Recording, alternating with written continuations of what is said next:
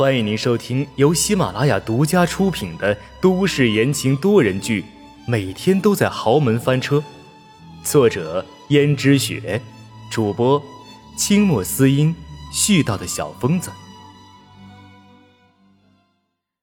第一百九十三章，血浓于水。这个时候，宋妈顿时慌了。她本来正在看着自己的亲孙子。自己亲孙子虽然长得丑，但毕竟是血浓于水的亲情。一开始看着长得丑，但是看着看着就习惯了呀，觉得丑的还挺可爱的。但是宋妈却不敢抱一抱、哄一哄，也只能任由江如雪看着他说出一些嫌弃的话。没办法，这是秦娟那个女人和自己儿子生下来的。现在张如雪他们还不知道真相。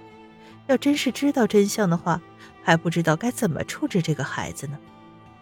秦娟倒是撒手人寰了，可活着的人指不定要受什么罪呢。宋妈听见江如雪说要去做亲子鉴定，顿时慌了，忙道：“夫人，不行啊！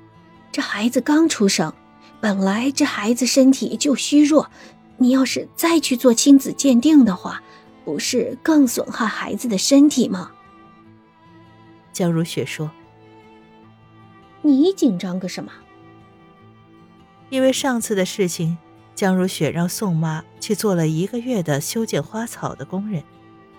但是后面因为没了宋妈，江如雪觉得不习惯，又想着宋妈不过事出有因，为了护自己的儿子，所以也就把宋妈给弄回来了。但是，一番警告敲打，而宋妈又突然紧张这个孩子。”江如雪觉得莫名其妙，这么丑的孩子，还真有人看得上眼吗？作为他的奶奶，江如雪都看不上眼。苏妈忙解释道：“没有，夫人，我只是觉得这孩子挺可怜的，一生下来就没有了妈。”江如雪说：“一生下来就没有妈的孩子多了去了，要是都可怜的话。”那你可怜得过来吗？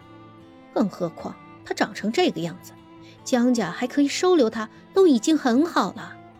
估计思思也不想留他在身边吧，我看着心里就膈应。这个时候，孩子在睡梦中像是梦到了什么美好的东西，竟然笑了起来。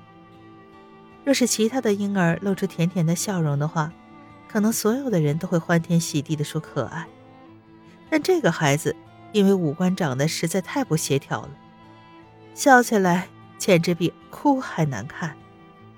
而江如雪看到这笑容，就更加嫌弃了，说道：“难看死了，抱走，抱走。”而温思思道：“妈，这个孩子就交给我带吧。”“什么？你还真要带这个孩子？既然这个孩子都已经生下来，而且……”是以他母亲的性命做代价的。如果我们直接将他丢掉，不闻不问，是不是显得我们太不人道呢？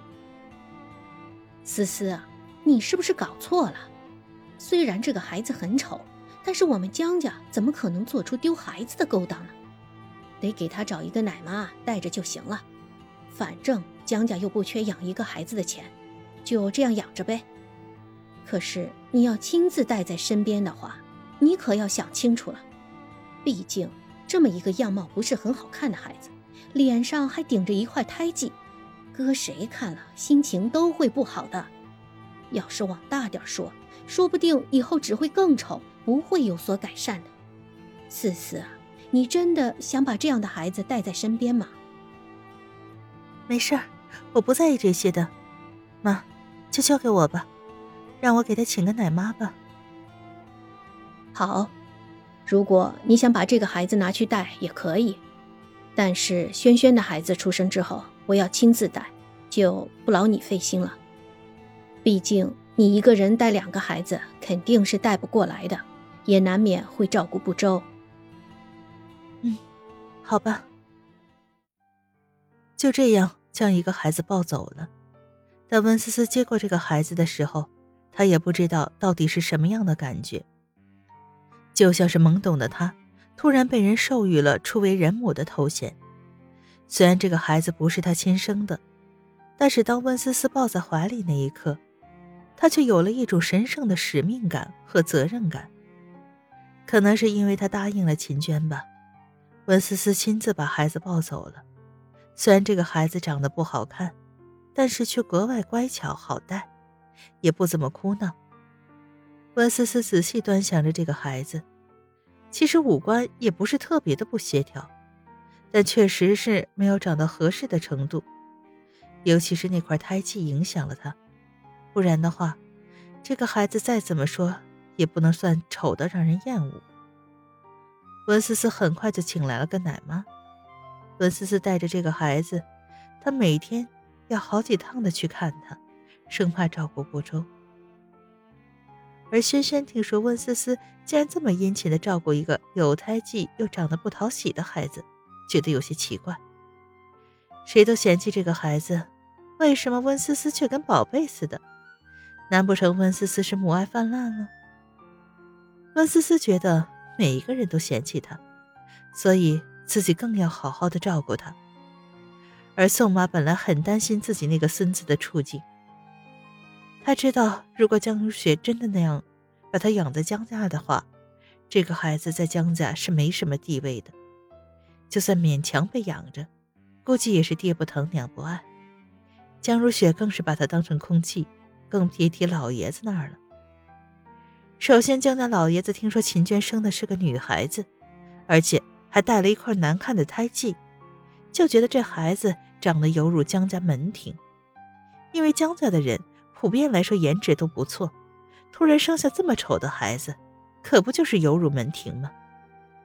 可没想到，温思思竟然主动的招揽起照顾孩子的活，而且还听说把孩子照顾的那么无微不至。宋妈心里稍微放心了一点，没想到温思思竟然是这么的善良。也不嫌弃孩子长得不好看，还这么的照顾，宋妈真是感激涕零啊。虽然她很讨厌秦娟，但再怎么说也是血浓于水的孙女，她不能眼睁睁的看着她被踢皮球似的踢过来踢过去。